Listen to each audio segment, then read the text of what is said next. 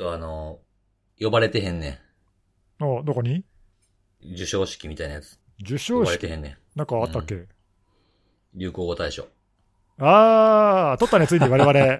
大賞。我々なんですね大ついに我々取ってしまいましたね。我々年間大賞を取ったのにさ、呼ばれてへんねあ、そうなの？え、ちょっと、え一応この3人の代表としては、辻さんのところに連絡が来るはずでは？そうすねん。大体ほら、なんかその、一応ほら、ね、表彰状とか以前ね、あのほら、総務大臣にいただいた時も一応代表してもらってたりとかそうそうしてたじゃないですか。一応ね、あの、大会的には代表っていうことに一応なってますから。そうそうはい。そうそう。呼ばれてへんねん。呼ばれてないのおかしいね。本当ですかなんか迷惑メールとかに入ってない。そうか。そのパターンがあんのか。そんなしょぼいメールで来んのほんいやなんかほら、いや、なんかその、もちろんね、その、ね、35年ぶりの日本一ですから、僕が昔、あの、ほら、バースとかいてた時に僕も一緒に喜んだ35年ぶりの日本一なんですよ。あ、あれ以来なの？掛布バース岡田がいた頃？そうそうそうそう、日本一はね。あれ以来なのか、そうか、そそう、れはすごいな。何度かね、優勝はしてるんですけど、あの、やっぱロッテに阻まれたりとか、いろいろあって、日本一っていうのは35年ぶりなんで、まあほら、阪神タイガースね、おめでとうございますっていうのもあるんですけど、はいはいでも、ほらさ、あれ、阪神タイガースのあれなんていうのはどこにも書いてないじゃないですか。そうね。だから、その、なんか、生きとし生けるあれに対して、なんか、あ、お、お前らもあれって言うんやな、みたいなのもあってもいいんじゃないかと。確かに。ね？セキュリティであれといえばうちでしょ？まあ、他にはないよな。ないと思うんですよ、多分。だったら、なんかこう、ちょっとこう、なんて言うんですかね、こう、ニアピン賞みたいな。あ確かに確かに。なんかあれだよね、その、日本全国どのくらいそのあれっていうのがあるのか知らないけどさ、うん。まとめてお祝いしてほしいよな。そうなんですよ。あ、お前もあれ？あ、あなたもですか？いや、私もなんですよ、みたいな 感じのさ。そういう日本全国のあれを集めてほしいよな。そうそうそうそう。なんかこういうあれもありますみたいな感じでさ、こうあれの輪みたいなものを広げてもらえてもいいんじゃないかっていうのでも、結構やっぱ35年ぶり日本一ってまあすごく強いワードなんで、まあ対象取るやろうと思ってたんですよ、僕も。おうおうだから、なんか、なんかの時のためにね、あ出ていけるようにはしてたんですけど。いつでも準備 OK。うんいつもよりも、なんか多めになんかこうツイッターの、あ X のね、メンションとか DM チェックするとか、そういう頻度も上がってたんですけど、うんともすんともにんともかんともですよ。そうか。いやいや、まだ、まだこれからかもしれないよ。まあでもそのあれのね、対象というのもあって、なんかやたらとあのお便りがおめでとうございますで埋まってるっていうのがおもろいな。ちょっと、一旦みんな落ち着こう。そうだね。おめでとうございますの宛先間違えてんのよ。おもろすぎんな、それ。そうそう、そうなんですよね。まあ、でもそんなこんなもね、ありつつも、なんかやっと僕もね、あの、ステッカーくださいという場面に遭遇することができまして。おーやついにったじゃん。うんついに来ました。はいそう。そうそう。あの、この間ね、あの、学生向けにイベントで喋ってきまして、おうはいはい。うん、あの、JNSA ってあるじゃないですか。うん。それの、あの、学生向けで、しかもその、セキュリティのことをよくわからん、セキュリティなんもわからんみたいなイベントタイトルなんですよ。そういう人集まれみたいな。あなるほど、なるほど。まあ、そういう人にぜうんひセキュリティ業界に来てもらおうってことだよね。そうそうそうう。んコンセプト自体は、やっぱほら、その学生向けのイベントをやっても、まあどうしてもそれが悪いわけではもちろんないんですけど、やっぱ詳しい人とかもすでに関心を持ってる人とか、うん。場合によってはこう CTF とかにも参加しつつ、就職活動に活かしたいみたいな方がどうしても集まるので、全体のパイが増えづらいんじゃないかっていうことから、なるほど。そういう興味がない方にもこういうものがあるんだっていうのに、こう、いわゆる興味をも、興味を持ってもらうためにね、うんうん。まあ、大事だよね。裾野を広げましょうみたいな。うんうん。まあね、やつで慢性的に人材は不足してるっていう話だからね。そうそうそうそう、んそうはいうイベントでその話をしてきたら、あの、聞いてる方もいらっしゃいまして、中には。学生さんで。うん、なんかその、セキュリティのあれを聞いてて、その僕のツイッター X、X か。X で、まあ、これで話しますみたいなのを見てきましたって人もいて。あなるほど。え、じゃああれがそれに貢献してるわけだ。そうそうそうすそう。げえじゃんはい。うん、そう、そういうのもありつつ、あとスタッフの方ですね。JNSA に加盟している、まあ、組織の会社の方々はい。の中はいに何人かあれ勢がいらっしゃいまして。おー いや、なるほど。もちろんそれも嬉しいけど、あれだな、その若い学生の方でね、うん聞いててくれる人がいるってなんか、より嬉しいな。ねそうそうそうそうそう。へーそこで、なんか、な、4、4セットかぐらい、4、5セット渡してきました。やったじゃん。念願達成しましたね。そう、ね結構ね、どうですか？ネギスさんほら結構そのイベントとかリアル開催みたいなイベントとかでね、うん。そのあれ聞いてますみたいな感じで話かけてくださる方もいらっしゃるじゃないですうん、か。うん、たくさそのんいる。時にさ、あの、ステッカーくださいって言われる？いや、言われない言われない。やっぱそうなんですよね。そうなんですね。多分ね、遠遠慮があるっていうかこれもらえるのかどうなのかなってのあると思うんでうん、うんうんうん。で、だから言いにくいだろうから、こっちからごめん、今日持ってきてないんだって言って、期待してたらごめんあれ悪いからさ、はいはいはい。あのステッカー持ってきてないんですよ、ごめんなさいね。って、辻さんが持ってるんですよねって言ったら、ああ、うん。そうなんですか、ひょっとしたらもらえるかなと思ったんですって大体言われるあかあ、そうなんや。僕もそう、僕もそうで、なんかそう、今回も全員そうだったんですけど、あの、あれ聞いてますとか、あの、あれでお便り読んでもらった誰々なんですって言って、こう、なんか自分の名刺だとかさ、あの、首からぶら下げてる、何、バッジ？ら、はいはい。っていうのかな、ああいうのに、その自分のほら、ツイッターアイコンとか印刷される方もいるじゃないですか。おうおうそういうのを見せてくださって、あの、ああ、いいつもありがとうございますみたいな話はするんですけど、ステッカーくださいっていうのも今回も言われなくて。うんうん。なんで、あの、あ、今日ステッカー持ってるんで、もらってくれませんか？って言ったら、え、いいんですか？みたいな。うんうんそう、いいんですよ、全然。うん。そうね。まあでもひょっとしたらまあ言いづらいのかもしれないよね。まあ、確かにね、なんかその、物もらうっていうのってね、やっぱり、なかなか自分から言いにくいっていうのもあるのかな。そうそうそうまあだから、まあ自分から僕は言うようにしてるんですけどね。ああそうだよねできるだけ。ううんん、そうそうそう。あやっぱ、やっぱネギスさんもそうでしたか。そうですね。はい。はあはあはあ、いや、でもよかったわ。なんよかったねこうしてるとね、結構聞いてる方がいらっしゃるんでね。嬉しいよね。そうそう、4セット配ったんでね、リスナーは4人だったということが分かった。一人増えましたね。やったな。一人増えたやった。そうなんですよね。多分その、リアルでネギスさんにね、お会いして、あの、聞いてますって言った方が来られてたんだと思う。あそう同じなわけね。狭いな同じなんじゃないかっていうああ、辻さんにも会いに行かなきゃもらえないのかみたいな。そうそうそうそう。ああ、辻さんイベント出るから行っとこうみたいなな感じで。るほど。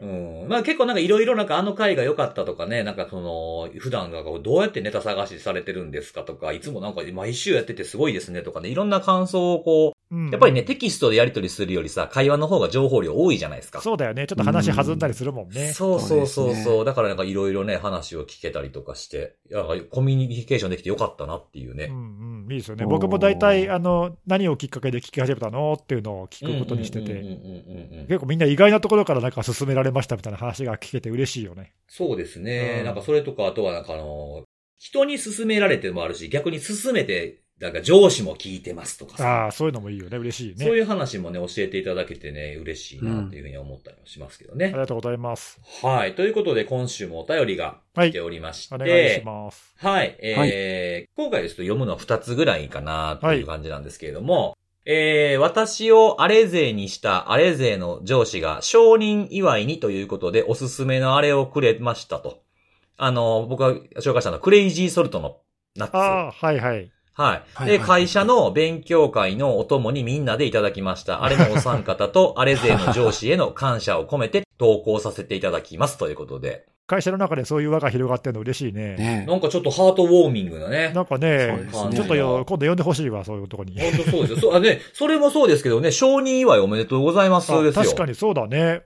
うん。おおめでとうございますそうそうそうなんかいいですね、なんか。ねうんうんわかんないけど、あれがちょっとでも役に立ってれば嬉しいですけど ね。あれがコミュニね、もしケーションツかしたらールというか、ね。昇格要件に入ってたかもしれないね。そうそうそうあーあれを聞いていることみたいな。ああ、それはいいかもしれない。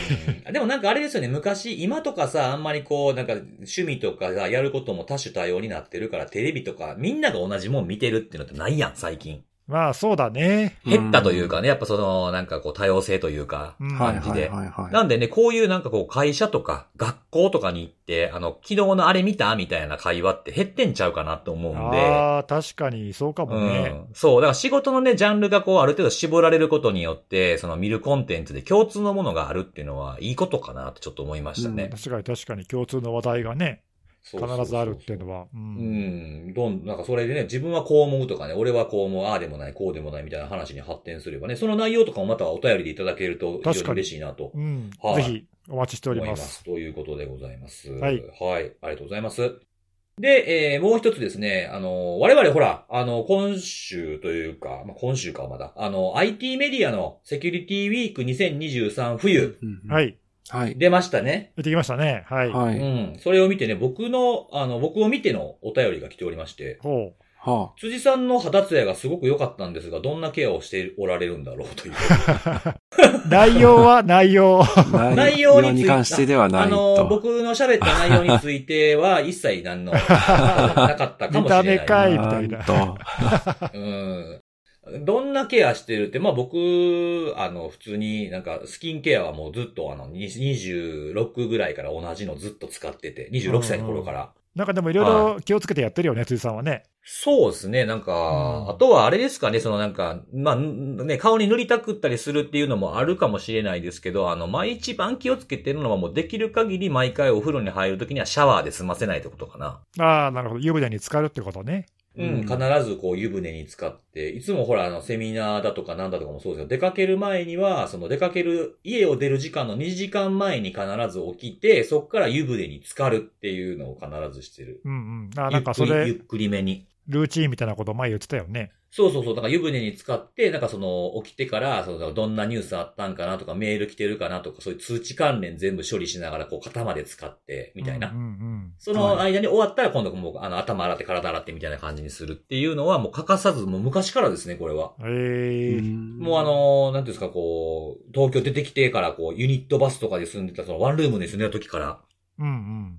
ワンルームってなかなかね、あの、ユニットバスやったらシャワーで済ますこと多いじゃないですか。ああ、確かにね。ああ、狭いしね洗い場もないからさうんうん確かに。そうそうそうそう。だから、さっと済ます。その頃からもやっぱもう狭いながらも、こう、ちゃんと湯船に浸かるっていうのを心がけてきてたんでですすよ。ね。はい。そうそう。だからそれが効いてるんかなもう、まあそうかもね適度に、適度に運動うんうん。とか、あと寝る時間の確保かな、なんか、やっぱ基本的なことだと思いますよ。まあ確かに。健康的であるようにいろいろやってるってことですな。そうですね。まあ、はいもし、あの、リアルにお会いすることがあったら、あの、こと細かに、この、どこの製品使ってるとか、ここで言うこともあれなんで、はい。もしね、お会いすることがあれば、もうあの、全然包み隠さず全部お答えするんで聞いていただければなと。は はい。い。まあ、基本が大事ってことです。これはもうセキュリティも一緒。なるほど、なるほど。うん。ということでございます。まあこんなところまで見てくれてるっていうのはね、ありがたいな確かに。ね。はい。感じはしますね。はいじゃあ、ということで今日もセキュリティのお話をしていこうかと思うんです。今日はですね、今日のセキュリティのあれば、辻信弘と辻信弘以外でお送りしていこうかなと思うんそうでなるほどいきますか。はい。はい。ということで、僕から行こうかなと思うんです。はいお願いしますはい。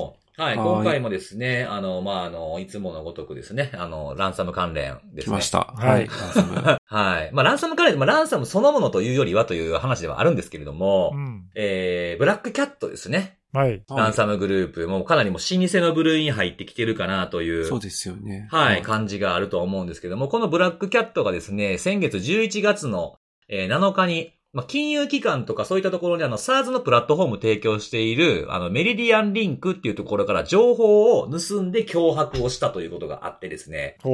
ほで、この脅迫の仕方というか、まあ、そのリークの仕方というか、そういったものがちょっと今までにあまりなかったものだということで、ちょっと取り上げたいなと思うんですけれどもう。う、んこれはあの、この事件があった時に、まあ、リークサイトに掲載された時に、データブリーチ .net っていうサイトが、まあ、このサイトも結構昔からありますけれども、そこがブラックキャットに対してインタビューをしているんですよね。うん。そのインタビューによると、あの、まあブラックキャットにしたらちょっと珍しいのかなこれあのデータの暗号化はしてないというふうに言ってて、まあ、いわゆるね、ノーウェアランサムですよね、これ。はいはい。盗むだけってことねうん。そうそうそうそう。はい。で、あの、まあ、リークサイトの掲載後に、これブラックキャットが言うには、まあ、侵入してるから、な、なんかの侵入方法とか分かってるんで、外から見て彼らは分かるんだと思うんですけど、まあ、今回の攻撃に用いた手法に対応するような、なんかパッチを当てるなり、設定変更するなりみたいなことを、メリディアンリンクは特にしっかり連絡してくるわけなく、そういう対処をしてたと。なるほど。そう。で、まあ連絡に関しては一応メリディアンリンクの誰かは分かれへんけれども、そのリークサイトを通じて連絡をしてきたっぽいんですよね。うーん。ただ特になんかその、いくら払えばいいんですかとか、その、なんか証拠あんのかとか、そういうふうなことも特に何の交渉に関わるようなものではなく、まあ、自分らがオフラインなんでちょっと連絡できへんみたいなことだけ伝えられて、おあの、音沙汰がなくなってるみたいなうーん。感じだったそうなんですよ。何のために連絡したのかちょっとよくわからないなっていうのも。あるんですけれども、はい。で、その、ここの、その、情報のリークの公開の仕方っていうところが、ちょっと、今までとちゃうっていうふうに、さっき言いましたけれども、うん。うん。今回はそのリークサイトに掲載したときに、まあ、大体こう、リミット決めてくるんですよね。いついつまでに払えよ、みたいな。はいはい。うんで、まあ、24時間以内に、その身代金払えへんかったら盗んだデータ流出させんぞっていうふうにリークサイトに出したんですよね。そこからも特に何か、あの、メリディアンリンクから、そのリアクションがなかったんでしょうね。その後、このブラックキャットはですね、アメリカの証券取引委員会、まあ、SEC っていうのかな略して。うんの。ところに、苦情、まあ、いわゆるチクリですよね。うん。データ侵害が起きてるぞっていうふうなことを、苦情を申し出るという方法に出ましたと。自分でやっといて言ったと。そうそうそうそうそうそう。で、まあおそらくこれ多分、このパターンって初めてなんじゃないかなというふうに思うんですけど、で、リークサイトにはその苦情の申請をした時のウェブサイトから申請できるんですけど、スクショを掲載するというふうなもんですね。で、まあ苦情の内容とかカテゴリーとかっていうのがあるんですけど、まあ苦情の内容に関しては、まあ公的提出書類とか財務諸表における重要な虚偽記述や提出漏れがあると。なるほど。いうふうに挙げてて、で、まあ、カテゴリーは報告書の未提出だと。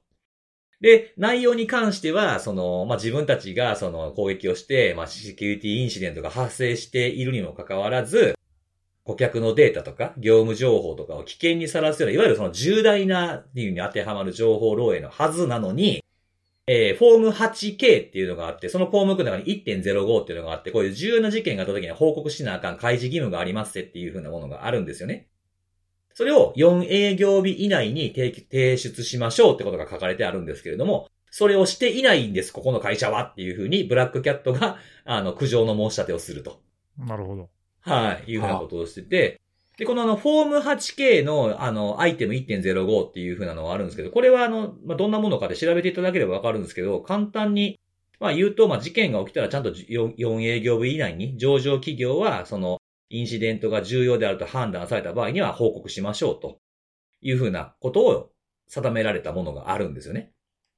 で、まあ、そういったことを踏まえて、先ほどあの、ブラックキャットにインタビューをした、えー、データブリーチ .net がですね、あの、これメリディアンリンクにも問い合わせをしてるんですよ。うん。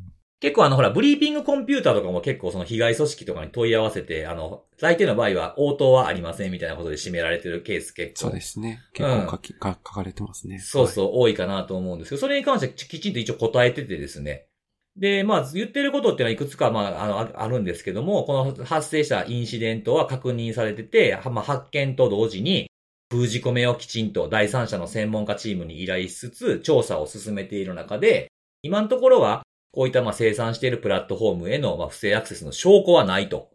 で、インシデントによる事業の中断も最小限にとどまっているんで、まあ、とは調査中のことであるため、これ以上は、ま、詳しくは言えませんっていうふうなことを答えた後に、もう一回ちょっとこの情報の更新があってですね、まあ、自分たちは法律の専門家ではないけれども、この SEC のこの新しいこの報告しないといけないっていうやつっていうのは、12月15日までは発行しないと。まだ施行されてないみたいな。ものなのなんで。かちょうど今これ新しいルールが適用されるタイミングだよね、確かねうんうん。そうそう、ずっと前にあの、上げられて、ほんで結局、その、なんか、えーパブコメみたいなものがあって、さあそろそろみたいなのが今のタイミングなんですよね。うん、そうだよね。うんそうそう。なんでこの厳密に言うと、このさっき言ったやつに関しては、あの、15日以降に終了する、まあ、会計年度のじ年次報告書から始めるっていうことなんで、今は当てはまらないと。うん。いうふうな、まあ、カウンターというか、あの、まあ、ブラックキャットも早とちりみたいなことをしたのかなっていうようなところが。うん、まあまあ、あるいはもしかしたら分かってた上でやったのかもしれないけどね。そうそう、まあ、こういうふうにこう目立つことが、に意味があったのかもしれないので、うんうん。はいで。ちなみにね、これ不思議なことなんですが、理理由はわからないんですけど、11月、僕の撮ってるログを見てると、11月の21日を最後に、メリディアンリンクのリークは、リークサイトから消えてます。あそうなんだ。はい。見つかんなかったですね。ロログにもなかったんで、最後にあのログで確認できてたのがその21日になってて、検索しても出てこなくなってるんですよね。うーん。うん。まあちょっとわからないんですけれども。うんで、まあ今回こういったことを受けて、その、なんていうんですかね、脅迫のパターンってなんかいろいろあるなと思うし、増えてきてるなっていう風な感じがちょっとしてですね。うんうん、まあ脅迫の仕方というかなんか攻め方煽り方焦らせ方みたいな。まあ大体の場合はほら暗号化して金払え、情報公開されたくなかったら金払えっていうことに付随して、まあ今回みたいなやつとか、あとまあ DDoS とかもありますし、あんまりメジャーちゃいますけど、あの関係者へ連絡するっていうケースもありますよね。ああ、あるね、うんあなたの情報漏れてますよみたいな中ね。そうそうそうそう。うん。まあ学校とかやったら親御さんに連絡してね。子供さんの情報がね、公開されたくなかったら払うに学校に言うてくれや、みたいな連絡をしてくるみたいなうんうんものとか、あとまあ、ブラックキャットもやってましたし、一番初めにやり始めたのはもう今おれへん、あ今あんまり活動見わ見られないサンクリプトっていうグループがあの GDPR の罰金と天秤にかけさせて、あの、身代金の方が安いですぜ、みたいな。なるほど。身代金の10倍払うんかみたいなことを言うっていうのがありましたよね。う んうん。そうそうそうそう。そういう風なものとかもあって、ちょっと増えてきてるかなっていうのが、そういういろんなパターンが出てきてるなっていう、試行錯誤しつつみたいな。うんうんで、今回もさっきほら、ネギスさん言ったみたいに、そのブラックキャットは、あの、分かっててそういう風なことやったんちゃうかっていう風に、僕もちょっと思ったんですよね。うんうんこんなんこんなん調べたら分かることじゃないですか。そうだね。なんで、もしかすると、なんかこういう風なことで、まあ自分たちを、まあ、の宣伝っていうのもありつつ、あとはそれを出すことによって、こういうの出しますよっていう風に、り例えば誰かに言って、その株、株価に影響すれば人儲けできる可能性もあるじゃないですか。ああ、なるほど。であった時に下がるみたいなとかもある。ある程度ね、下がる要素が見えてるって結構ね、買う側からすると、売る側からするとメリットになる場合も中にはありますよね。うんうん。っていう風に見たんですけど、そんなにね、株価にもそんなさほど影響してなかったんですよね。なんやと、もうちょっと言うたらなんか今、今上がってるみたいな、ちょっと。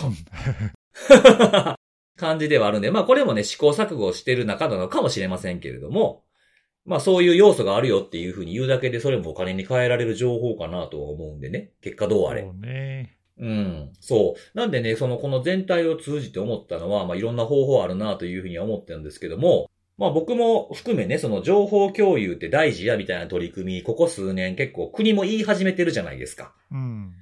で、そこで、それは出してもらうためには、まあ人間の行動を変えるのはやっぱり飴とムチっていうのが一番早いと思うんですよね。うん。で、飴ってなかなか無理じゃないですか。その情報を公開してくれた、共有してくれたことに対するなんか対価を払うってなかなか難しいと思うんですけども、うんうん。そうなってくるとやっぱりこう、ちゃんとやれへんかった、是正措置をせえへんかったから、なんか、なんぼの罰金とかっていう、いわゆる罰則をも設けさせるか、義務化させるかみたいな動きになりがちだと思うんですよ。うん。でもね、そういうふうなことをやるときに、やっぱりこういう悪用の方法としてこういうのをこう持ってこられるっていうことも忘れたらあかんなっていうのをちょっと思いました。なるほどね。うん。っていうところでございますね、今回は。まあまあ確かにちょっとこういう、こう、使われ方は、多分そのルールを決めた人たちは想定してなかったんじゃないかという気はする、あね。そうそうそう、そうなんですよね。ねちょっとこういうのも考えなあかんなっていうふうに思いましたね。あ、そうね。まあ確かにね、その理理想的にはその罰則があるから、その、そうならないために、まあ、しいやいや仕方なくやるとかっていうよりは、はい。自主的にね、その罰則なくてもやれる方が望ましいとはいえ、もちろうんまあ、ただ今言ったみたいにね、そういうインセンティブが特にないから、ん。うん。プラスないのにね、なんか、そやっても何のメリットもなかったら、まあ普通やんないからね、う。うん。そうなっちゃうのはまあ仕方ないかなっていうのはあるよね。。そうですね。なんかちょっと自分もね、そういう、こういう共有に関する意見とかを求められることもね、仕事を通じてあるので、うんうんこの辺、こういう観点もね、ちょっと気をつけとかなあかんなっていう学びが、はい、ありましたという。あと、まあ、あれだね、その分かんないけど、このまあ今回のそのランサムウェアのアクターのやり方っていうかさ、うん。払うところは多分その暗号化だろうが、情報のその摂取による脅迫だろうが、うん。まあ、払うんだと思うんだけど、うん。払わないところは、まあ、ほっといたら多分払わないから、うん。何でもいいからとにかくいろんなことをやってみて、うん。うん。まあ、それでまあ1件でも2件でも払ってくれるところが増えたら儲けものっていうかさ、まあ、特にその何、はいはいはいアクター側からしたら別にやってもそんなに損はないし、うん。まあ、こんな申し立てしたぐらいで別に大したコストもかかんないから、そうですね。ポチポチするだけですしね。そうそうそう、まあ、だからそういうのもあるかもね、さっきのその DDoS 攻撃だったり、こういうその申し立てだったり、あまりあるいは関係者にチクるとかっていうのも、まあ、そんなにコストかかんないで、うんうん。まあ、ひょっとしたら身代金が払ってもらえるかもしれない可能性が、まあ、ちょっとでも高まるんだったら、まあ、やる価値は彼らからしたらあるかなっていう感じだよね。うん。そうそうそうそうそうそううんまあ、そうなっちゃうと、なんかもう多分ね、そのいくらでもそのあんまり元でかからずにやれる脅迫方法って、まあ、なんかいくらでもありそうだから、うん。まあ、それはちょっと厄介だよね。厄介だけど、まあ、どうなんだろうね、これこれで払うところってうんあんまりないような気もするけどな。まあそもそもほら、情報摂取だけで払うっていうのってさ、あんま当てにできないじゃないですか。まあ、そもそもね、確率的にあんまりこう高そうじゃないっていうかね。そうそうそうそう、はいうん業務に影響しづらいというかね、その業務が止まるとかはないじゃないですか。盗むだけやったらあんまり。あとね、その盗まれたものを払ったところで、その保証がないっていうかさ、ああ、そうですよね。消したっていう保証がね、コピー持ってかれてるだけですから、帰ってくるわけちゃいますからね。そうそうそう暗号の方はね、い。鍵がもらえれば、その戻せるっていう一応ね、保保証っていうかさ、まあ保証っていうか、戻らないケースもあるかもしれないけど、まあでも手元で確認は取れますからね。そうそうそう、事前にね、テストしたりとか、まあ一応わかるし、戻れば戻ったっていうことが、まあ実際の価値としてわかりやすいけど、うん盗まれたやつはな、消してくれるって保証は何にもないし、確認のしようがないからね。そうなんですよね。うんでもなんかこれはなんか盗むんだだけっていうのも、なんかちょっとブラックキャットはちょっと珍しいかなと思いましたね。そっかそっかなるほどね。なんで暗号化せえへんか。まあせえへんかったんじゃなくてできなかったのかもしれないですけどね。まあたまにあるもんね、そういうのね。暗号化は何か止められたみたいなやつあるね。止められたとかね。あとはほら、そもそもあの、そういうストレージだけを見ることができたとか。うんうん中まで入れてないっていうケースもあるじゃないですか。あの、今までのクロップみたいなパターンとかさ。うん。ムーブイットトランスファーのやつとかだね。そうそうそう、ああいうやつみたいなかもしれませんけどね。確かに。うーん、そう、まあ、いろいろ手を変え、品を変えあるなということで、まあ、ちょっとこう、新しい話ということで、紹介させていただきました。はいとう。こと面白かったです。ね。ははい。い。はい、ありがとうございます。ありがとうございます。はい、じゃあ次はですね、えー、ネギスさん行きましょうか。はい。じゃあ私からですね、今週はですね、えっ、と、まあこれ先週の記事かな？えー、ESET のおセキュリティアドバイザーの人がちょっと行った実験の内容が記事になってて、これがちょっと面白かったので。紹介したいんですけども、えー、とタイトルがですね、Your Voice is My Password っていうタイトルになっていて、うん。まあ、あのタイトルがちょっとピンとくる人もいるかもしれないけども、えー何をしたかっていうと、その生成 AI を使って、人の声のクローンを作ったら騙せることができるかっていうようなのを、うん、まあ、ちょっと実際に確かめてみましたっていう、まあ、そういう内容なんだけども、うん。えーとまあ、何をこの人やったかっていうと、ちょっとまあ手順を順を追って説明すると、はい。まずね、その、まあ、知り合いの、この人の知り合いのある会社の CEO に、まあ、事前に許可をもらってというか、まあ、この実験に協力してもらうっていう許可をもらって、で、まあ、まずこの人のその音声の声のクローンを AI つく使って作りましたと。で、まあ、なんか実際にこの、まあ、会社の CEO なんで、会社の宣伝用の、おなんかアップした YouTube の動画かなんかが結構上がってるらしくて、まあ、それを使って、えーまあ、声を学習して、えーまあ、簡単にできましたと。はいはい。まあ、なんか市販のソフトウェアかなんか作ってや、使ってやったらしいんだけど、公開情報を使ってやったってことですよね。そうそうそう、うんだから特にその別に協力といっても、なんうんかその、本来ないような協力をしてもらったわけではないっていうことだよね。こういうのやりやりますよって許可もらっただけっていうことだよね。はいはいはいはい。で、えー、2つ目に、まあ、これも一応その本人に事前に許可をもらった上で、この CEO の携帯電話の番号を SIM スワッピングで乗っ取ることに成功しましたと。こういきなり、いきなり行きましたね。うんはいはい。で、えーまあ、これもまあ勝手にやったら犯罪になっちゃうんで、一応本人の許可をもらった上で。やってみましたと。で、まあ、これも成功しましたと。まあ、ちょっと具体的にどうやってスワッピングしたかっていうの書いてないんで、うん。まあ、具体的なその方法がよくわかんないんだけど、まあまあまあ、まあ、な何かしらの方法でやったと。うん。うん。で、3番目に、いまあ、この乗っ取った携帯電話番号を使って、WhatsApp を経由して、このその CEO の人の会社の財務の責任者の人に音声メッセージを送りましたと。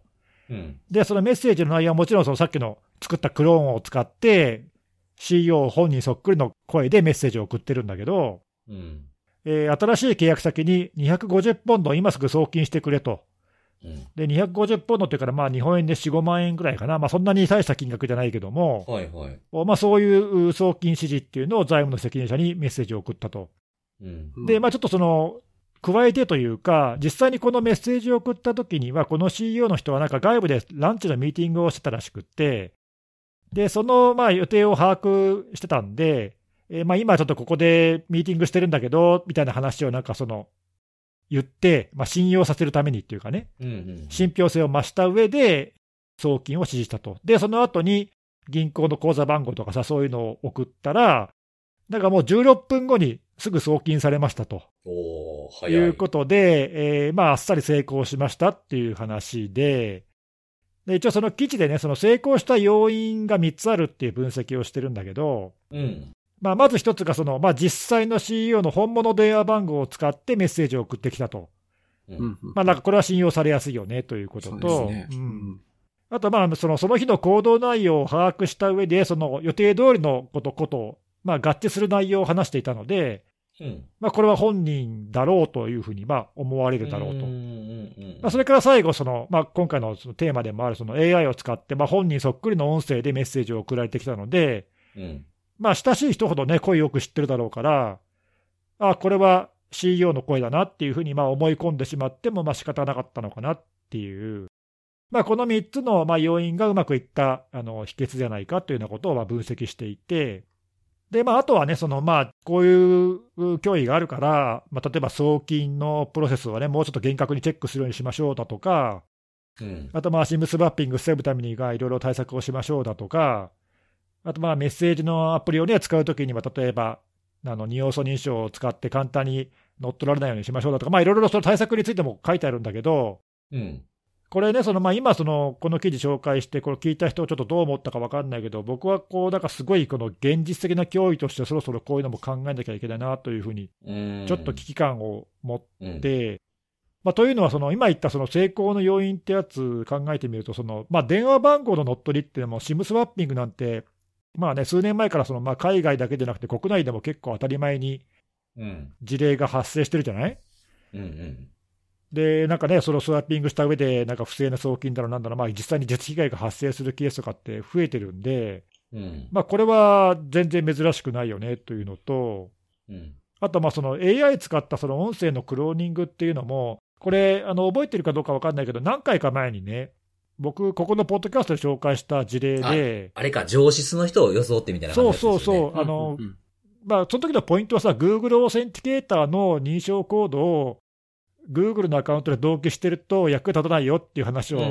したんだけど、はいはい。まあ、役立たないはちょっと言い過ぎか、そのまあ、大元のアカウントが乗っ取られちゃうと、他のアカウントも前後根こそぎやられちゃいましたっていう事例が実際に起きましたよっていう、まあ、例を紹介したかったんだけど、うん。実はその時の最初の初期侵入の手口が今まさに辻さんが言ったみたいうんうに、ん。IT 部門の実在の担当者の声を使った、そのディープフェイク使って音声で電話をかけてきて、まあ騙したっていう手口だったんだよね。うん。なんで、まあ実際にこれその、もうすでに悪用されてるんだよね、こういう事例って。なんで、その、まあなんかその AI 今流行りだからこういうの考えられるよねとかのレベルじゃなくて、うん。うん。もう実際に誰でも悪用しようと思えばできるっていうレベルで、うん現実的な脅威になってるなと思うんで、うん。決してこの、まあ、今回はたまたまその、まあ、ペンテストみたいにさ、事前に許可をもらってやった実験だけども、これがそのそのままあの実際に起きた事例ですって言われても、全然不思議じゃないなと思ってさ、うん。そうです。ね。うん、なんでちょっとまあ、もうもうそろそろっていうか、もうこういうことは現実起こりうるぞって考えた方がいいなと思う反面、うん。こういうことが起こるっていう想定できて、対応できているところが果たしてどのくらいあるのかなって考えると、うん。まあ、ちょっと心もとないなって気がしててさ。はいはいはいはい。追いついてないんじゃないかと。うん、なんとなくね、まああのうんちょっとまあ国によっていろいろ違ったりだとか、まあ、例えばその今回のケースでもその CEO がさ、財務の責任者にいきなり電話とかね、メッセージで、新たな送金を指示するなんていう場面が、まあ普段からあれば騙されやすいけども、うん。めったにこんなことしない人だったら、まあちょっと怪しいなと思うだろうし、うん。まあ多分そういいうのがいろいろ関係するじゃない。うん。うん。だからその業務プロセスがどうなってるかとかさ、国あの会社の規模だったり、まあ、今回も送金の金額が5万円程度って、すごい金額だったから安かったから、うん。まあやっちゃったのかもしれないんだけど、うん。そういうのによってね、まあいろいろ変わってくるとは思うんだけど、まあそうはそうだ言ったとして、仮にこういう手法が使われて、えーなんか不正送金とかの犯罪が行われようとしたときに、果たしてそれがその、まあ、どっかで止められるかとか、うん。まあ、ないしはその気づけるかとかね、うんうんと考えたときに、まあ、ちょっと気づくっていうのはさ、今の話で、ここまでやられると、本人だと思い込んでもしょうがないなと僕も思うんで、うん。うんうんだそれ以外の方法で防ぐことを考えないと、ちょっと防げないんじゃないかなっていう危機感もあるし、うん。ああ、確かにね。あとこういう。さ、ソーシャルエンジニアリング的なやつっていうのは、まあ技術的な対策ではちょっと防ぎにくいから、うん。そうですね。うんまあ、そのあたりもね、うまく組み合わせてやんないとなかなかこれはしんどいんじゃないかなっていうのを思って、あとまあ、うんこういうのがその現実のその事例としてこれ今後増えてきても不思議じゃないので、うんうんうん。ちょっとそのあたりの動向もね、注目していきたいなとちょっと思ってうー。んうん確かにね、なんか BEC とかね。あ、るじゃないうそう。うん。ビジネス E メールコンプロマイズでしたっけ？はい、メール詐欺ね。そうそうそう。そういうのと同じで、やっぱりその、どうやってシステムでね、ネギさんもおっしゃってましたけど、システムで止めるかいうよりも、その、業務のプロセスが本当にこれに耐えうるものなのかの見直しの方が大事かな。うんそうそう、そういう意味では確かにビジネスメール先の方がむしろ近いかもしれないというかね、対策方法としては。ねううんん。だからそのお金を振り込むプロセスってこれでいいんかみたいなところがあって、こういうね、テクノロジー的なことっていうのは、ほら、シーサート部門だとか、上司数とかセキュリティ部門が詳しいけど、財務の方々ってのはあんまり知らないと思う思うんですよねあ。そうそう、そういうことをちゃんと周知しとくってことも大事かもしれないよね。そうそう、そういう人たちと、だから一緒になって、こういうのあるんですけど、うちのプロセスって大丈夫なんですかね？って一緒になって考え直すっていうのがやるべきことなのかなっていうのをそうだね聞いてて思いましたね。うんで、その上で、その何、その、経路としてはメールでもあり得るし、こういうその電話でもあり得るし、みたいなね。まあそこは、うんこう、いろいろ考えられるけど、大元はそういうその、ね、財務とか、送金の処理だとか、そういうところをきちっとするとかっていう方が、まあなんか、共通して対策はしやすいかもしれないよね。そうですね。でもこれ、なんかちょっと一個怖いなと思ったのが、その業務プロセスに照らし合わせた時こういうのがあった時には、コールバックしようっていう対策があるじゃないですか。あ、あるね。でもこれシムスワップされてるから電話したらこいつに繋がるんですよね。まあそうそうそうこのケースではそれはね、有効じゃないんだよね。コールバックだけじゃダメってことですもんね、そう。なんですよね、うんそうそう。まあだからでも、まあそういうのが有効なケースとか、あとほら、メールの場合にはね、あの、うん。実際の本人にちゃんとメールしたら、うん。偽のところから来てるってことで気づける場合もあれーば確、かに確かに。うんうんアカウントが乗っ取られてる場合には、それでもダメな場合もあるし、うんうんうん。だからね、その経路じゃない経路で確認するっていうのが、まあやっぱり一つ、うん。どんな場合でもか通用する手段として、だから今回の場合は電話以外の経路で確認できないかとか、ああ、そうですね。例えばそのランチミーティングしてるっていう、また同席してる別の人に確認を取るだとかね、うんうんうん。例えばだけどね。はいはいはいはい。まあ何かしらだからその別の経路で確認をするっていうのが、まあこういう時には有効になるんじゃないかあなー。確かに。まあ、その別の経路で確認するも、なんか自分が、なんかそう思ったからそう確認するんだから、会社の、会社や組織のルールとしてしとかないと、何疑ってんのかみたいな感じで揉め事になる可能性もあるからね。そうそう。ん周知しとかないとね。そうそうそう、そうなんだよね。それ大事だよね。だからその人の起点にこう依存したらダメっていうかね。そうそうそうそう。うん、それは確かに大事だよね。どんな人がどういうところに攻撃の対象になるか分かんないから、うんうん。サポート部門の窓口の人かもしれないし、コールセンターの人かもしれないし、うん。今回みたいなね、偉い人かもしれないし、分かんないからね。もしかしたら社外の偉い人かもしれないですね。とね外部取締役とかで、顧問弁護士とかね。そうそう、意外とその辺は結構ね、あの盲点というか、穴になりやすい可能性があるからね。うんうんうんううん。ん、これでもなんかその、ディープフェイクって、まあ、いろいろこうね、なんかその、ななんか偉い国の要人の人のディープフェイクのニュースとか最近ちょっと話題になってましたけども、ああ、ありましたうね。ん、こういうのって、まあ僕は、ど、使ったことないんですよね。もう自分の声でなんか作ってみたとかやったことがないんですけど、これどれぐらい再現性あるもんなんですかね？あーまあ、それはいろいろ多分ケースによるよるっていうかね、どれくらいその学習できるものがあるかとかによると思うけど、まあでも今のやつは、割と、そんなその特別なすごい、例えば高いソフトとか使ったりとか、その計算資源すげえ使わなきゃダメとかっていうレベルじゃなくなってるから、うん。でほ、ほ、例えばほら、このね、ネギさんにしてもね、あ看護さんにしてもほら、綺麗な、僕から聞いたら綺麗な標準語やからさ、ああ、なるほど、方言とかそういう意味でね。そうそう、僕の方言というか、その、まあ、言葉というよりもどっちかというとイントネーションですよね。うんうんうん。うん。そういうところまできちんとやっぱ、お、お、じょ、こんな僕ら喋りまくってたら、こんだけソースがあったら、結構再現できるもんなんかな。確かにね、なんか前言ってなかったっけ、うん。この話した時だっけ、なんか忘れたけど、はい。なんかあの、おもろいことを言ってなかったら、なんかお前ちゃうやん、ちゃうないかみたいな。そうそう。あれ、今日辻さんなんかあんまおもろいこと言えへんぞとか、なんか余計な話しおれへんなと思ったら疑った方がいいみたいな。そうそうそう、例えばね、なんか、うん。まあ、そういうところはおそらく真似するのは難しいんじゃないかそうとは思うですよね。声とか、は、ね、イントネーションも学習すればできるけど、話題までは多分まださすがに無理じゃないですか。そうそうそう。だから今回のやつも、その、あらかじめ事前に決めた、その、何、内容とかテキストの内容をうん。うん AI に代わりに喋らせてるだけなんで、はいはい。喋る内容は、その、考えなきゃいけないからね。か。例えばそのあたりが普段絶対使わないような言い回しをするとかさ、わかんないけど、ううん。うん。例えばその、国とか地域によって使わないようなこう言葉遣いとか単語とかわかんないけどはいはいはさい、うん。まあいろいろあるじゃん。うん。だからそういうので違和感をなんかちょっと覚えるなみたいなのはもしかしたらあるかもしれないからね。まあそれはまあでも、それも人によるもんな、でもな、見抜けるかどうかはな。そうそう。多分それってその、何、普段の付き合いにもよるじゃない。確かに。そうだそういうのにちょっと依存するのは難しいかもね、ちょっとね。危ないかもしれない。うん、そうですね。まあそういうのに依存、依存しないような、まあ見抜き方、プロセスみたいなものをちょっと考え直さないとなってそうなんだよね。ねそう考えると、なんかなかなかそこまでちゃんとこう周知したり、対策したりってうん、できてないような気がするので、ちょっとね、そういう意味で、そうですうんね。そうですね注意した方がいいかなと思いました。うんはいやっぱ人を狙う部分っていうのはね、やっぱずっとついて回りますからね。脆弱性とかに目行きがちだけど、こういうので足元救われへんようにってことも合わせて考えらはい。れることですちょっね。とそういうの思いましたね。そうですはいね。ありがとうございます。はい、ありがとうございます。ということで、最後は看護さんです。お願いします。はい。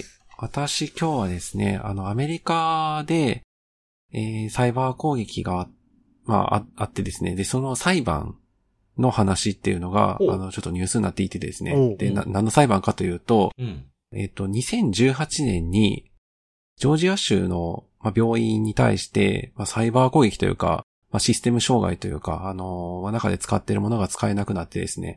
で、それが、やっぱり外部からによるものだったということで、2021年に、まあ、起訴されていてですね。で、先日、まあ、その事件について、被告となっていた人が、まあ、罪を認めたということで、あの、ニュースになっていたんですね。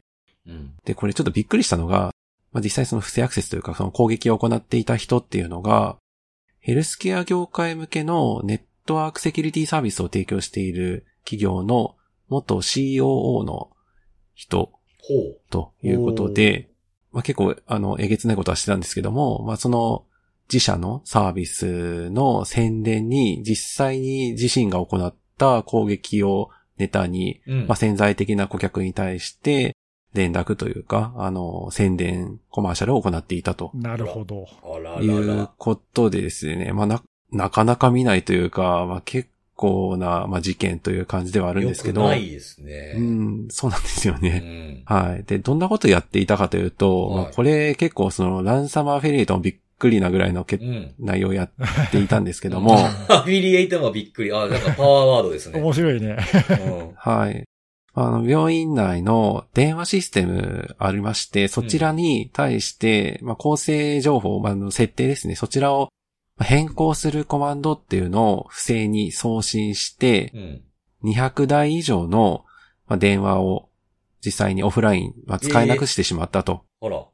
なので、医師の方、看護師の方が連絡を、まあ、その時当時は取れなくなってしまってですね、うん。院内非常に混乱したんだとは思うんですけども、うん。まあ、さらに、その、VPN に対してアクセスが可能だったらしく、まあ、ちょっとこの辺、実際のその病院と、うん。今回、まあ、その元 CEO の人が働いていた、これちょっと読み方がセキュロリティクスでいいのかわからないんですけども、まあ、そういった会社、アトランタの企業があるんですけども、まあ、そちらの企業が顧客関係、あの、取引関係にあったのかっていうのは、ちょっと、あの、まあちょっと私ざっと基礎上見た感じだと、なんか説明がなかったような気がしたのであそ、もそも正規のアクセスが許されてた人かどうかがわからないってことですね。ちょ、ちょっとその辺はすいません。あの、もしかしたら、あの、しっかり基礎書に含め書いてあるかもしれないですけども、はい。あの、ちょっとその取引関係っていうのはちょっとすいません。十分に承知してないんですが、まあ、VPN にね、アクセスが可能だったとうん。いうところで、VPN 通じて中に入り込んで、なんかマンモグラフィー装置に接続されたデバイス、まあ、なんか実際には多分パソコンみたいなものだと思うんですけども、そちらにも接続をして、で、どうもその装置上に患者の個人情報がまあ入っており、うん300人ぐらいの方の患者の情報を盗んで、うん。で、何を思ったのか、あの、baidu.txt というファイルに保存していたと。なんで？まあ、それはなんでなんですけども。どね。はい。で、加えて、えーそのファイルの中身を、えー200台以上のプリンターを使って、えー印刷したと。うん。さらにですね、あの、ツイッターのアカウントを開設してですね、なんかそれもツイッターの名前なんかバイドゥなんちゃらみたいななんか数字がついてる名前でう、んはいなんかバイドゥが好きなのか何なのかわからないんですけども、はいは。はいそのアカウントを使って、まあ、ハッキングしたよというのを、まあ、ツイッター上に、まあ、今で言うと X ですけども、ツイッター上に投稿してですね、うん。実際にその盗んだ情報を投稿すると、ツイートするということををやってちょっとおり、劇場型っすね。はい。うん。まあそういった状況が起きてますよということで、まあさっきも言ったように、こういった事案があるので、しっかり対策が必要です。うちを使いませんかというような形の、まあ宣伝を、うん。まあ、潜在的な顧客に対して連絡を行っていたということでですね、まあなんか結構やってることはえげつないことやったんだなと。いう感じではあって、まあなので実際、まあかなりの、まあ、罪というか、これ確か17台のパソコンとプラス1個の罪みたいな形で起訴されうんていたと思うんですけども、うん。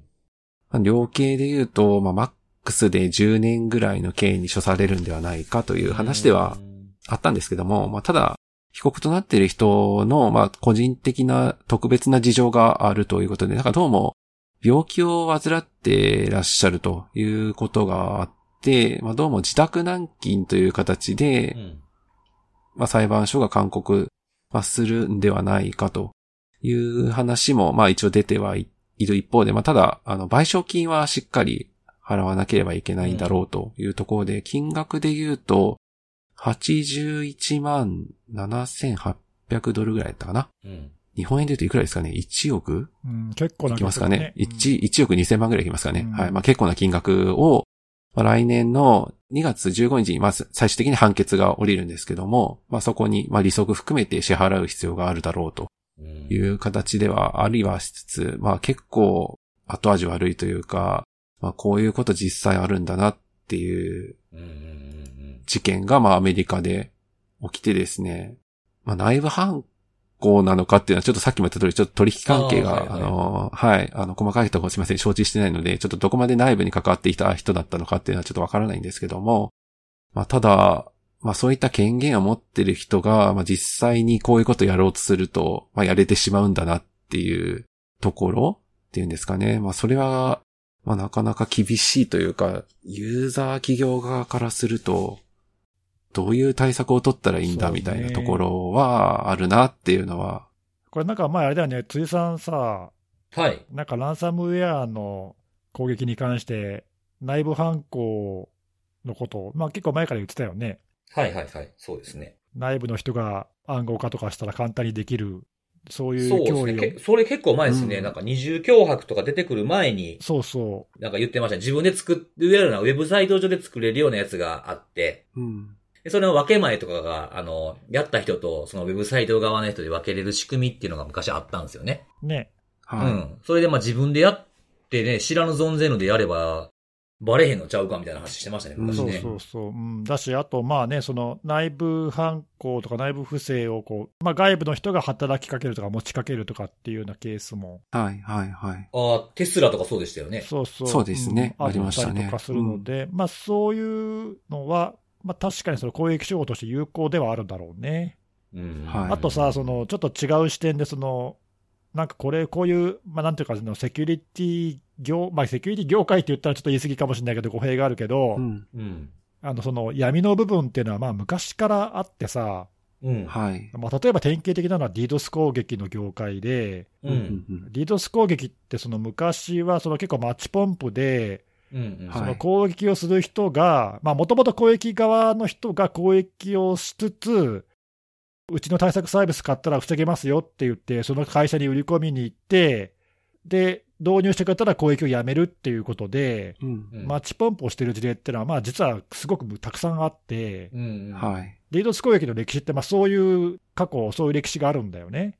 うんとか、あとまあお互いにその攻撃し合うみたいなこともあったりとかしていて、はいうんまあ割とその、何、防御する側が攻撃を手掛けてるっていうようなことはっていうのは、まあそんなに珍しくななかったんだよね。その、うん。まともなところは違うけど、まあちょっと怪しげなところはそういうことで手を染めてても、まあその、この会社がどういう会社だったかちょっと僕はあんま詳しく知らないんで、なんともはい。言えないけど、うん。まあでもその、なんていうかそのね、セキュリティ系のちょっとこう、闇の部分っていうか、攻撃がないと守りが売れないっていうのがあって、うん。まあ、ついついその、あるかないか分かんない脅威を煽って、なんか売りつけちゃうとかさ、はい。まあ、そういうのはまあ昔から言われてるんで、それがちょっと一歩行き過ぎちゃうと、実際にこう攻撃をしちゃうっていうところにね、手を染めちゃうっていうのは、うん。まあ、あの心理としては分からなくはないよね。うん。まあ、そうですね。うんまあ、それが本当にどのぐらいこの自分たちのビジネスのプラスになるかどうかっていうのは、ちょっとよく分からないけどい、やー、そうですよね。まあ、そんなにね、なんかリンクしてるとは思えないけどね、こういう業界でこういうのがありましたよっていうぐらいで、そんなに自分たちのね、プラスになるかどうかっていうのはちょっとはっきりしないんですで、よねうんうんどういう賞賛があってこの人やったのかどうか分かんないけどね。まあ、ただ、こういうのは、まあちょっとそんなに、聞いてて、まあなんかそんなにその、不思議じゃないなっていう感覚はあるよね、なんか。まあそうですね。あの、とんでもないことしとんなとは思うけど、まあ起こりうる、はい。十分起こりうることだっていう感じは。うんそうそう。うん。まあだからこういうこと起きないように、まあこういうことをすると、えらい目に遭うっていうのを示していかないと抑止にならないよね、多分ね。うんはいうん、やっても気づかれないって思ってたらみ、みんなやっちゃうからね。いや、そうですね。本当にそうですうよね。ん。うんよりにもよってなんで病院にしたんですかね。この企業が、まあ、ヘルスケア、まあ、医療業界向けにやっていたので、まあ、そういう機会に恵まれてたんですかね。うんうんあと、まあやっぱりインパクトが大きいよね、社会的な、まあそうですよねうんその影響度合いっていうか、そうそう、はいやっぱ人命にね、絶対ニュースになりそうそうますしね。直結するから、やっぱり大きく取り上げられるからっていうのもあるのかもしれないよね。うん確かにそれはそうですにしね。てもさ、なんか電話をオフラインにするってちょっとエグいな、エグすぎんちゃうと。そうそうそうそうそう。まあ、もちろんや、ね、やったらダメなことばっかりですけど、電話止めるってだって、緊急事態に対処できなくなるじゃないですか。そうそうそう、そうなんですよ。はい。ね。うん、下手したら本当にね、人命に、ね、いや影響本当そうですよ。ん。いや本当にそうですよ。うん。もしかしたらまあそのあたりが量刑判断に影響してるのかもしれないけどね、わかんないけどあね。ー。そうですね。なるほど。ちょっとやりすぎだろってのはあるのかもしれないけどね、わかんないけど。うん。そうですよね。いやー。なんか、プリンターで印刷するあたりなんかもうこんなもんロックビットと一緒やんけ。そうなんですよね。これどうなんだろうね、こういうのってその実際の攻撃者のパターンとかを真似てやるのかね、やっぱり。あー、なるほど。うんだからそうあるんじゃないですかそうか、そうか。やっぱその辺って、ほら、ほら、プリンターで印刷されるってさ、結構これメディアに取り上げられてたやん。ロックビットの時とかも。そうですよねそうそうこういうのが出てくるみたいなので、目に見えてわかるからさ、インパクト大きいっていうのもあるってやってんのかもな。ね、そういう典型的な事例から、まあなんか学んじゃってるのかもしれないよね。うんうんそうですね。いや、なんかやっぱこういうのがあっても、な内部犯みたいなのされても見つける仕組みが必要かもしれへんけど、そういうのを売ってた人かもしれないですよね、これね。だからね。そうなんだよね。そうですねいやー、はなんか、セカンドオピニオンとかがいんのかみたいな話になりそうやな、これ。でも今回のケースはその契約関係がどうかちょっとはっきり分かんないけど、うん。やっぱ権限がある人がその何かをするっていうことに対するやっぱその抑止とか防止そうですね。というのはやっぱりちょっとね、こう、難しい部分がやっぱどうしてもあるから、確かに。うんね、なんか国内でもほらあったじゃん、こう、長期間にわたってその内部の人が不正に情報を持ち出してましたみたいなやつがあーあさ、りましたね。なんか今年なんか、かちょいちょいなんか何件かああって、うわあ、こんなのあるんだと思ったけど、やっぱりちょっとそういうとこって穴になりやすいよね。そうなんですよね。うんうん情報流出の何パーセントは内部犯みたいなことよく聞きますしね。はい。そうそう、んうんまあ、やっぱだからあんまりね、うんそのこんなのなんで長い間分かんなかったんだよっていうのは結構簡単だけど、うんはいちょっとね、まあ、翻って自分たちのことを考えてみると、これ気づけないかもなーってやっぱり思うからね、どうしてもね。うんそのあたりをちょっとね、どうするかっていうのは、まあ、どんなところにとってもこう頭の痛い問題だけど、まあ、対策しないとちょっとまずいよね、こういうのね。そうですね。いや、本当に起きてからでは遅いので。ね本当だよはいねうん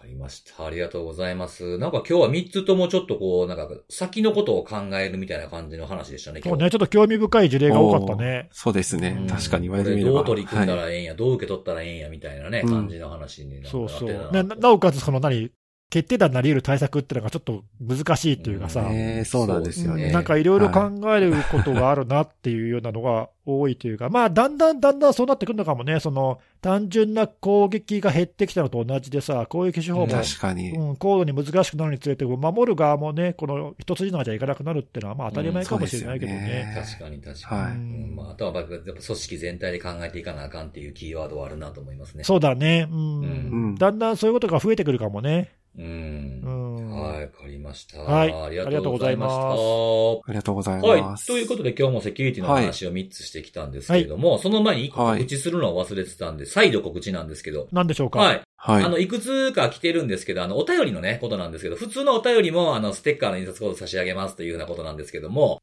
あの、イラストのね、あの、元になるような、こんなやつ書いてほしい、こんなやついいんじゃないかとか、はいはい。それは、あの、それも引き続き、あの、募集して、で、採用されたら、あの、同じようにステッカーの印刷コードを差し上げようかなと思ってるので、なんか、2、はい3来てたんで、ね、なんかすでにいくつかね、そうそういただいてるようで。それも引き続き、はい、はい募集し続けてますというふうなことでございます。んはい。はいじゃあ最後に今日はおすすめのあれなんですけれども、はい。えー去年もどっかのタイミングで紹介したかもしれませんが、今年もですね、まあ12月に入ったということで、まあ12月といえばいろんなイベントがあるんですが、その一つにまあ僕が毎年気にしているものの一つは、まあ M1 グランプリですね。ああ、なるほど。なんかここのポッドキャストでも何回か取り上げてるかもしれないね。そう、M1 グラングランプリの決勝って僕、なんかいつも遅ればせで見るぐらいなんですよ。はい、はい。僕がいつも注目してるのはやっぱ予選なんですうよね。んうん、そうだよね。うん。で、うんちょっとね、あのー言うのが遅れてしまって、でこんなことになるとは思ってなかったんですけど、あの、予選の動画が、なんか期間が決まってて、消えてしまったりしていくっていうのがさ、ちょっと最近今年の変化で、あ、そうなんだ。えー、なんかこんな早く、うんなんか消えは、消えはしてたんですけど、こんな早く消えたっけみたいな感じのスピード感なんですよ。うん。で、あの、ちょっと前まで3回戦の動画まであったんですけど、それもガッて一気に全部なくなってて、あら。今、準決勝のやつがあるんですけれども、まあ消えてたとはいえね、今ほら、今この時代ほら、テレビとかに出えへんかっても自分らで YouTube チャンネル持ってる人もいるじゃないですか、芸人さんとか。確かに、はいあはーうん。なんで一応僕、あの、3回戦まで、あの、見て、今ちょっと準決勝見始めてるんですけど、その3回戦までで、あの、まあ、途中で敗退する可能性はもちろんありますけど、ここの組良かったなっていうのをちょっと紹介しようかなと思ってて。い。はいはい。お、うん。まあ、一つは、あの、そいつドイツっていうお二人。ドイツ、ドイツ。聞いたことないな。本当ですか？まあ、結構ね、この人たちね、あのーもう10年近いんですよね、結成されて。8年とかだったと思うんですけど、吉本所属の方で、ちょっとね、あの、異色系ではあるんですけど、見た目もちょっと強烈な、あの、片方が強烈な感じで、はい。でちょっとね、風刺の効いたネタとかもやったりするんですよ。えー、うん。で、この二人が、あのー結構良かったなっていうのが一つはいで。すね。うん。で、いうのと、あともう一個、あのー今までの、僕ずっとノーマークで、この人見たことあったっけなぐらいの感じの人がいてですね。はい。それが面白くて、き狐日和っていう、おお。これも聞いたことないな。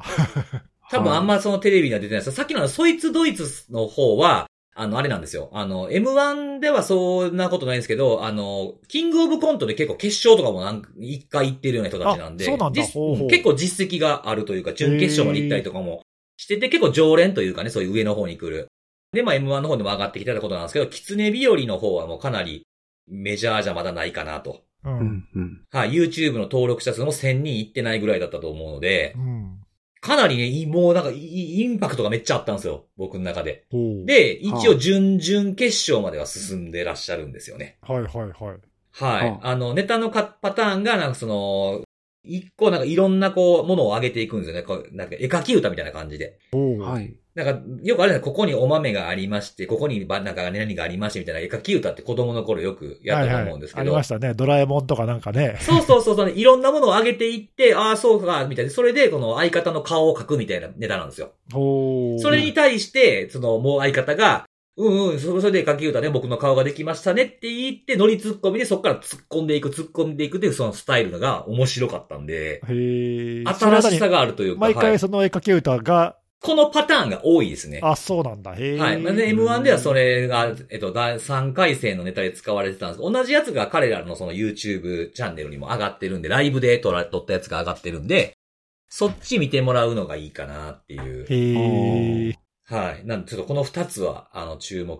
してる。なるほど。じゃああれか、どちらも、まあちょっとキャリアには差があるかもしれないけど、こう、ちょっとブレイク前のっていう感じなわけね、まだ。あーそうですね。特にこの狐日和の方は、その、その、突っ込み方みたいなところが、その、その人のキャラも合わせて、子供に受けそうやなっていうね。へえ、なるほど。うん。キャッチーな突っ込み方をするんですよ。おうん。ぜひ、あの、見ていただいたらな、というふうな。はい。はい。まあ、あとは皆さんが見てみ、ね、そのお笑い好きな人もいらっしゃるかもしれないので、見て、このコンビいいぞ、みたいな、押してるぞ、みたいなのがあれば、はいはい教えていただければいいかな、というふうに思います。はーい。はい。ということで、今回は以上です。また次回のお楽しみです。バイバイ。バイバーイ。